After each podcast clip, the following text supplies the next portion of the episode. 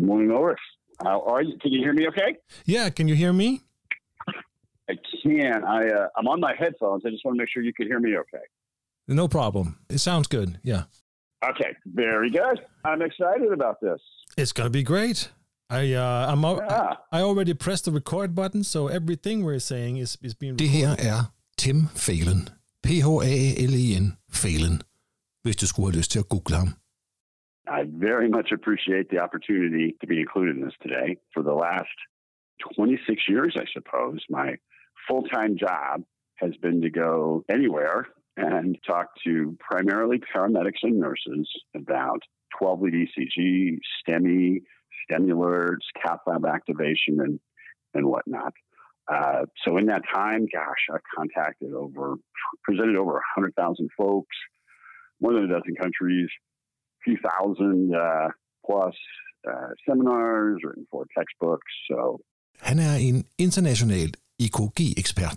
Just challenge yourself to say, you know what, I can do this. The goal is to help people succeed. There's just no shortcut. You're able to make good decisions in a variety of situations. You can become the master. You can become the Yoda of 12-lead, if you so desire. Tims store passion er EKG-fortolkning, STEMI-genkendelse og aktivering eller korrekt aktivering af CardLab, stedet hvor de akutte PCI'er udføres. Inden jeg går videre med podcasten her, så vil jeg lige nævne, at hvis du bøvler lidt med det engelske sprog, så lyt til afsnittet her på YouTube, for der kommer en tekstet version op der. Okay. Da jeg snakkede med Tim, gik det op for mig, at han ikke er vant til at undervise ambulancefolk, der har et system som vores til rådighed. Altså det vil sige sende et EKG til en kardiolog og få et svar tilbage og have en samtale med vedkommende. I USA, selvom det nok ikke er over det hele, er der ikke mulighed for at sende et EKG til en kardiolog, og ej heller altid mulighed for at snakke med en om, hvad der nu skal ske for den patient, vi har i ambulancen. You actually get a phone call from the cardiologist, so that you can have a conversation. Love that. Det er min påstand, at vores udgangspunkt og det system, vi arbejder i, er med til, at vi undgår nogle af de fejlagtige aktiveringer af CardLab, som Tim underviser kollegerne i at undgå. Og i sagens natur, så aktiverer vi jo kun kardiologen, og ikke selve CardLab. And even if you're only 5 minutes from the hospital, your actions can save a disproportionately greater amount of time to reperfusion. We are truly in a privileged position, and of course that reduces mortality, that reduces morbidity. Jeg er helt klar over, at der er nogen af jer, der vil spørge, om ikke vi faktisk er ret gode til at genkende STEMI og sørge for den endelige behandling. Og jo, det tror jeg egentlig vi er. Men jeg er også, da jeg talte med Tim Phelan, blevet klar over, at jeg i hvert fald selv har en del blinde vinkler, der i sidste ende kan gøre, at jeg ikke får aktiveret kardiologen og dermed ikke får givet patienten den rigtige behandling. Måske kan jeg ikke projektere mine mangler over på jer alle sammen, men jeg bilder mig ind, at jeg ikke er den eneste, der har utilstrækkeligheder, der nemt kan rettes ind. Så hvis vi er så godt med, når det handler om STEMI-patienter, hvorfor så snakke om STEMI-genkendelse? Da jeg selv spekulerede lidt på det, kom jeg til at tænke på, at der faktisk er en masse patienter med brystsmerter, for dem kører vi rigtig mange af, og jeg er i tvivl. Og når jeg tænker lidt mere over det, så er der mange forandringer på et EKG, der ligner ST-elevationer, men ikke nødvendigvis er forbundet med STEMI. Mit navn er Ulrik Jørgensen, og jeg er paramediciner på en helt almindelig ambulance i Region Sjælland. Velkommen til IMS Podcast.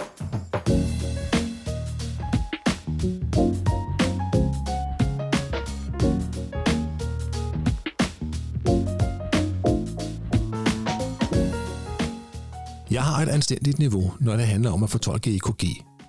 Så langt, så godt. Jeg er ikke ekspert, men det behøver jeg heller ikke at være. There's stuff that I love to talk about that's interesting, but I realize it's not necessary. So there's nice to know and there's need to know. So what I start with is, what's our operational goal? I guess what I'm saying is, you don't have to know it all. In that, rather than be intimidated because you don't know it all, challenge yourself to learn what you need to know to do the job well. Når jeg snakker med kollegaer og elever, så er det som om evnen til at fortolke EKG er tæt forbundet med, hvor god en ambulanceperson du egentlig er. Det hænger naturligvis ikke sådan sammen, selvom det er vigtigt, at vi kan fortolke et EKG. I think 12 leads are unnecessarily kind of viewed as being mystical or difficult, and they're really not. You could use a 12 lead to plumb the depth. I mean, a really good 12-lead interpreter, the amount of information they can draw from that is just uncanny. And it just kind of intimidates people. And I think they go, gosh, I would never be able to do that. Well, that person who's doing this, he didn't learn this or she didn't learn this overnight. It wasn't like they spent 10 minutes and did it, you know? And so I think sometimes we think that to be proficient with 12 leads in our world, we need to attain some profound level of proficiency like these masters do. We're using a 12-lead for a very specific purpose. We may not know all the nuances of left atrial abnormalities, but if we understand this finite body of information that we need to master in order to do our job and to make better cath lab activation decisions, better STEMI decisions, that is completely attainable. Tim vant til at undervise ambulancefolk, der ikke har samme, åbenbart relativt unikke mulighed for at sende et EKG til en kardiolog og en videre få en samtale med selv samme kardiolog om, hvad planen er. Men på samme måde som vores amerikanske kollegaer skal aktivere CardLab, hvilket vi ikke skal på samme måde, så skal vi stadigvæk tage en beslutning om at aktivere kardiologen på baggrund af det EKG, vi sender, og på anamnesen. Now, as I understand it, you guys are doing ECGs. If you think there's something wrong, you're going to send it to a cardiologist for review. I love that. And here's what you guys do that I wish the rest of the world would catch on to. You actually get a phone call from the cardiologist so that you can have a conversation. That is amazing. Most places in the world just send the ECG, so all the doc is looking at is just the waveforms. And what's missing is the clinical presentation, which is huge. It's a both and. Both the clinical presentation and the ECG go into the decision making. Og det er vel i virkeligheden udgangspunktet til vores tilgang til EKG. And we get the ECG, and maybe we didn't do a great job of acquiring it, and maybe there's some artifact, and maybe that baseline is wandering, and they're sweating, and so the electrodes are oops. Okay, så det hele starter med, at vi sætter elektroderne ordentligt på. Det virker ret basic, men spørg lige dig selv, om du egentlig bruger noget som helst tid på at klargøre huden og sørge for, at der er optimal kontakt mellem hud og elektrode. Jeg ved i hvert fald, at det ikke er noget, jeg har tænkt synderligt meget over selv. Take a few seconds before you apply the electrodes to prep the skin. If you don't have a clear ECG as your starting point, it doesn't matter who you are, it's hard to interpret it. The number one issue producing artifact is the electrode-patient interface. It's the gel. The better that gel penetrates, the deeper that gel penetrates, the stronger the signal from the heart, the weaker the signal from the sources of artifact, the clearer the ECG. Så når det er optimeret, og vi skal genkende et STEMI, så husk på denne grundlæggende regel. Det er okay at være i tvivl. For det er læger og sygeplejersker også, når de kigger på EKG og selv kardiologer. Så hvad gør de så? Even the cardiologist sometimes looks at the patient in the ECG and scratches their head. So here's the first point. If cardiologists have three categories, yes, no, maybe. If emergency physicians have three categories, yes, no, maybe. Do we think we're better than them? And we should be able to always say yes or no. That's just not reality. So when I speak to paramedics, here's the visual that I use. I've got a screen, and I've got three circles. One's black, one's white, and one's gray. If we think we're supposed to call everything black or white, as soon as you run into gray, you don't know what to do. But if it's allowed to call gray, if it's encouraged to call gray, then that is a well-defined system. Og det er der, vi starter med en brystsmertepatient og et EKG, der viser STEMI, ikke STEMI eller noget, hvor du er usikker. De tre kategorier. Sig det, at du er sikker eller usikker. Og kontakt så nogen, der kan hjælpe dig med at tage en beslutning. For den beslutning, du tager, er vigtig. Altså beslutningen om at kontakte kardiologen. There, in almost every EMS system, there are a surprising number of patients who would benefit from going to the cath lab, and they are not identified in the field. I mean, we know that happens, and I'm not being negative, it's just being real, is that in a lot of EMS systems, maybe 20, maybe more, % of the patients who could be activated are being missed. So that's one operational goal.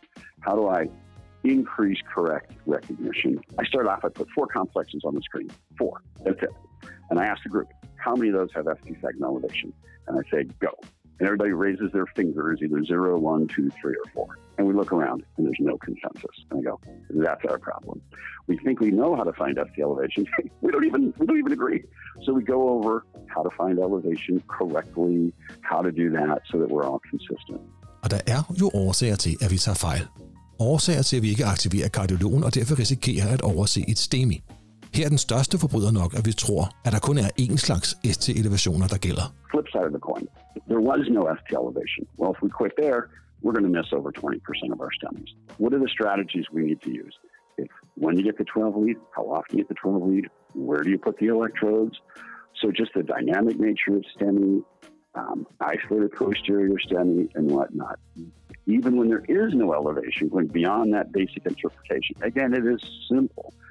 That will increase correct recognition of people who need to go to the cath lab by greater than 20%. Okay, now that we say correctly there's ST elevation, here's the real world issue.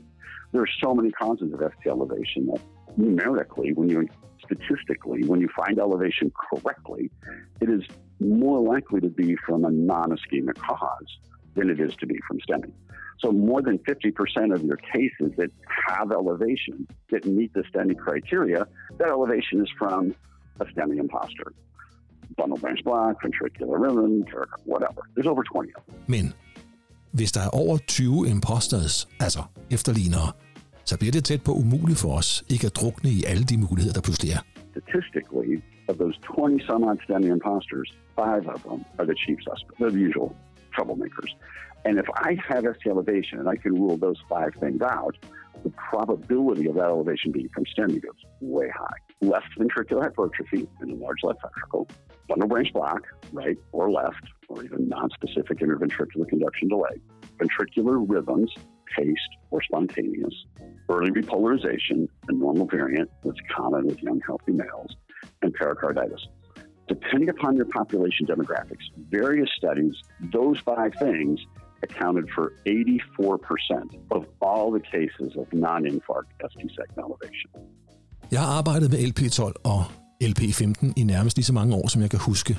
Men begge maskiner, altså det vi kalder DefiN, ligesom alle andre Defi'er, har faktisk nogle egenskaber. Jeg har dog altid fået at vide, at jeg skal stole mere på min egen fortolkning af EKG'et end på maskinens. Hvad skal du ikke gøre som det første, når du får et nyt EKG i hånden printet fra DefiN? Tryk på pause og tænk over det.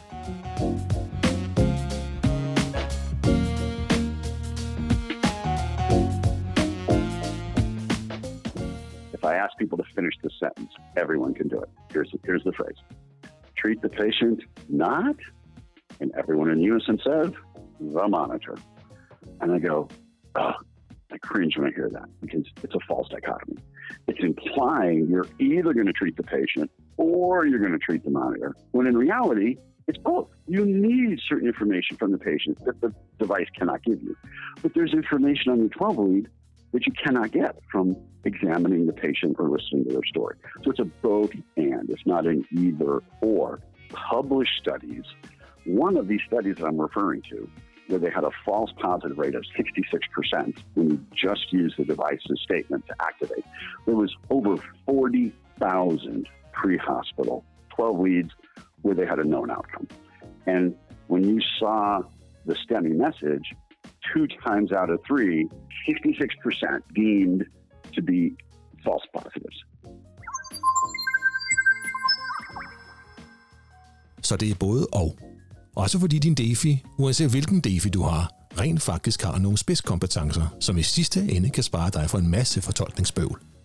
Her taler Tim om LP15, den nok mest udbredte maskine i landet. There are certain things that your algorithm can do quite well. Certain things it does extremely well that we're particularly interested in. And if I know my device does these certain things well, then I'm going to incorporate those aspects into my decision making. I'm going to view the device's statement as my second opinion. It's measurements, it's math, it's adjusting it for the patient's age and their sex. Devices are great at that. Venstresides grand mal er en af de efterlignere, vi snakkede om før, og det kan du komme udenom ved at identificere Sgarbossa-kriterierne, som er en konkordant ST-elevation på mere end 1 mm i afledninger med positiv QRS-kompleks og konkordante ST-depressioner på mere end 1 mm i V1-3 og udpræget store diskordante ST-elevationer, der er mere end 5 mm høje. Eller de modificerede Sgarbossa-kriterier, hvor der skal være en udpræget, meget stor, diskordant depression på en eller flere afledninger, der har en elevation på 1 mm eller mere, og som samlet udgør en forskel på 25% eller mere af den S-tak, der gik forud for den pågældende elevation. Fik du det? Jeg kan godt forstå, hvis ikke du gjorde, for det kan være svært at huske, og det er ret sjældent, at vi støder på en situation, hvor vi skal bruge Sgarbossa-kriterierne. For eksempel. Some devices have the Sgarbossa criteria built in. So if your patient has a left bundle branch block, the Sgarbossa criteria is how you would suspect a heart attack in the presence of a left bundle on the ECG. I could teach anybody the Sgarbossa criteria. I could teach a 5-year-old the Sgarbossa criteria. The question is, if you haven't used it in 9 months, and here you are at 2:00 in the morning looking at a left bundle branch block, are you going to remember it and apply it correctly? Well, if you know that your device has that built in, that's an important thing to know. So the two primary gauges, clinical presentation, ECG findings. But I think the sweet spot is to learn what your device does well and integrate those aspects. If you have a LifePack 15, you then have the Glasgow algorithm. And the Glasgow algorithm, whenever it encounters a left bundle, will apply the Sgarbossa criteria. And if that left bundle branch block meets the Sgarbossa criteria, it won't say Sgarbossa, it'll simply say STEMI. Brugada. What I tell people is if you have a syncopal patient, near syncope, weakness, whatever, just do a 12-lead. And if it says Brugada, you got to take them to the hospital. But if your device says Brugada, it doesn't prove that they have Brugada syndrome, but they have Brugada pattern on the ECG. They need to be evaluated because those exact waveform changes may be gone by the time they get to the hospital. Those are the people that are subject to episodes of VTAC and VFib. It's great at checking for left ventricular hypertrophy. Every time you do a 12-lead, it's going to churn and burn. It's going to do the measurements, do the math, adjust for age, adjust for sex every time. And if you've got ST elevation and that device does not say meets voltage criteria for left ventricular hypertrophy, you can confidently scratch the number one STEMI imposter, boom, right off your list. Here's another one. It's going to measure the QRS duration reasonably well. If you look at the QRS and you think it's within normal limits in its width, and the device measures it at less than 0.12 seconds functionally, you can get rid of on the rash block and ventricular rhythm. So knowing what the device does well makes a difference. Last one, huge important feature, ST segment monitoring. It'll do a repeat ECG every 30 seconds. If it sees a change in one lead's J-point of even 1 millimeter up or down that persists for 2.5 minutes, it'll automatically print out a new 12-lead for you. STEMIs are like geysers. They can have elevation 1 minute, gone the next. Back again, gone. And if we think we can do a single 12-lead and catch as many STEMIs as we're going to catch, that's just crazy talk. If you have a LifePack, do your initial 12-lead as early as you can. Leave all the cables attached. It'll, in the background, do those sample ECGs. And if it prints out an ECG that you didn't ask for, take a good look, because at least one of those J-points has changed. Det sidste der var jeg personligt ikke klar over. Altså, at der er en så specifik grund til, at maskinen spytter et EKG ud, vi ikke har bedt om. One really well-designed EMS study, urban and suburban, found that 15% of all STEMIs would be missed if you aren't doing either serial ECGs or ST segment monitoring. Inden vi fortsætter, vil podcastens sponsor lige sige et par ord.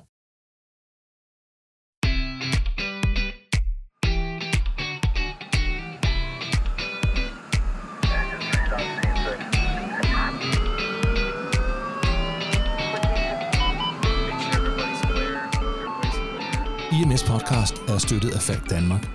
Fremtidens sundhed er vores fremtid. Så Falk tror på kompetenceudvikling og nye udfordringer. Det sikrer patienter, det sikrer gode kollegaer, og det sikrer god behandling. Pas på jer selv, og god vagt.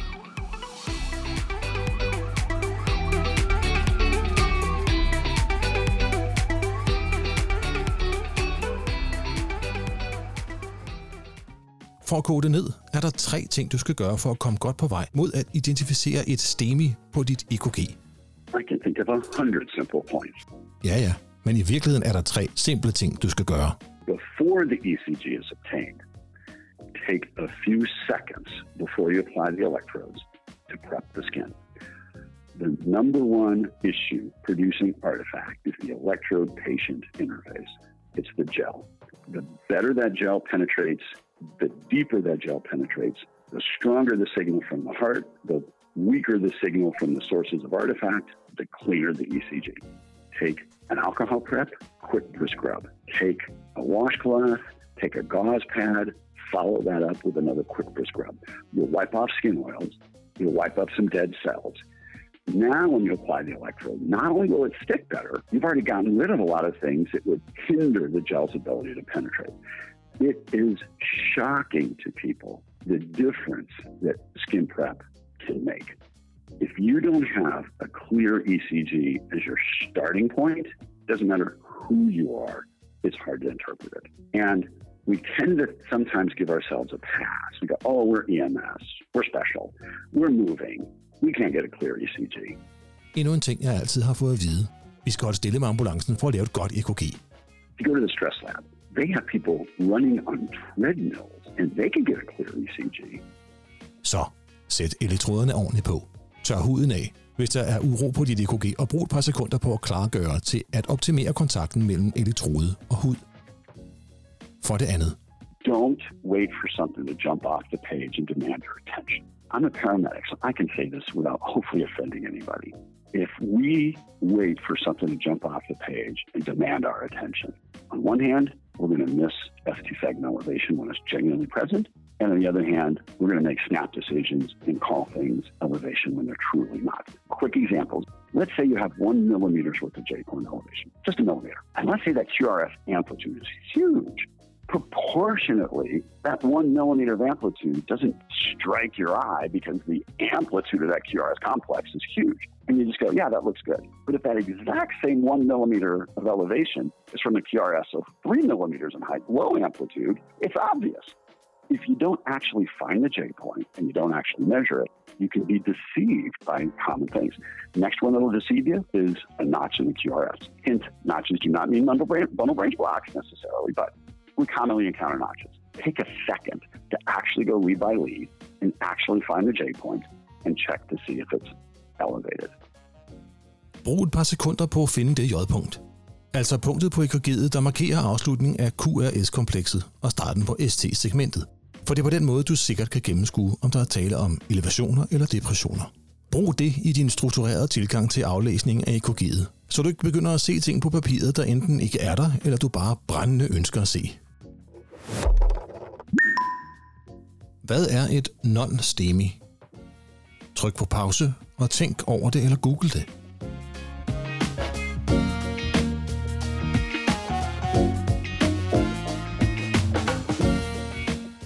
Et non-STEMI er en afart af akut koronarsyndrom, altså AKS, hvor der er en AKS-anamnese med brystsmerter, svimmelhed, koldsved osv., men hvor der ikke er ST-elevationer på EKG'et.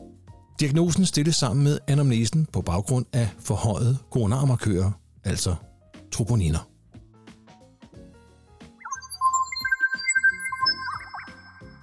Og sidst, men ikke mindst. And then point number 3, think in terms of yes, no, maybe. If you have elevation, could be a STEMI. You want to drill down and rule out the imposters. If you don't have elevation, there's a whole slew of things that we want to think of to try to find that hidden STEMI. Serial ECGs, ST segment monitoring, that's part of it. Den strukturerede gennemgang af EKG'et, hvor du fjerner så mange tvivlselementer som muligt og lander med en høj sandsynlighed for, at der er tale om en elevation, der hænger sammen med et STEMI. EKG'et sammen med de kliniske fund. Get a clear ECG. Find the J-point correctly so you can, yes, say there's elevation that meets the criteria, or no, that's not, and be correct. And then once you correctly determine whether or not there's elevation, then you remember, okay, now let's put this on the spectrum of possibilities. Yes, no, maybe. Det bliver ikke simplere, tror jeg. Altså, også selvom det kræver træning at blive god til de kritiske aflæsninger af EKG'er. Der er kun én vej og ingen smutveje. Du skal læse så mange EKG'er som muligt. If you've done it right once, you've done it right once. You know, you've just got to get your reps in. There's just no shortcut. And that can be done through a variety of means, but you need to just practice the approach and get feedback on it. There's just no shortcut.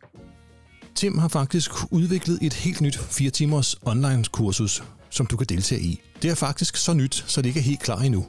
Så hvis du vil være ekspert i at genkende STEMI på 4 timer, så er du nødt til at melde dig til på Tims hjemmeside ecgsolutions.com, trykke på Contact og udfylde formularen.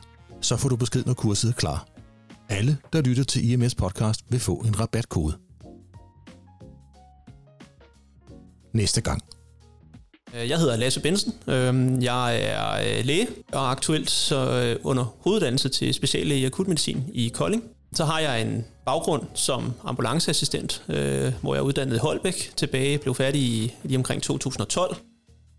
Man kan tænke, de fleste krampetilfælde, altså hvis vi snakker kramper, de varer mellem 90 og 120 sekunder. Ikke? Der er som sådan ikke behov for at behandle det, kan man sige. Men du ved ikke, hvor længe de varer. Og når folk ringer, så er de bange. Og så foregår der et eller andet, de ikke selv kan håndtere situationen. Så det ene ting, det er at håndtere selve patienten. Det andet, det er jo også de pårørende omkring dem. Når nogen ringer med nogen, der har et krampeanfald, så ved man ikke, hvor lang tid det kommer til at vare. Man ved heller ikke, om patienten vågner op igen efterfølgende, om de får flere krampetilfælde. Og det skal behandles, fordi hvis de ender ud i det, vi jo kender som status epilepticus, så står vi faktisk med en livsfarlig tilstand, som kan slå folk ihjel og ødelægge deres hjernekapacitet ret hurtigt. Kramper. Vi har midlerne, vi har alle sammen set det, men jeg er også ret sikker på, at vi alle sammen har stået med et tilfælde, hvor vi egentlig ikke mener, der er tale om i citationstegn rigtige kramper, men hvor pårørende mener, der er tale om status epilepticus og grand mal, eller grand mal, eller grand mal, eller hvad det nu hedder. Altså det helt store, universelle krampeanfald. Omvendt har vi helt sikkert også alle sammen stået med tilfælde, hvor vi var i tvivl om det, vi havde set, rent faktisk var kramper. Det er næste gang i IMS Podcast. Jeg hedder Lasse Benson, og jeg er akutmediciner i Kolding. IMS Podcast er støttet af Falk Danmark. Tak til Tim Phelan for hans store bidrag til episoden og for hans viden og indsigt i emnet. Tak til alle dem, der har bidraget med gode idéer og kritisk input. Alle er velkomne til at komme med feedback og idéer, og alle, der gider skrive, vil få et svar.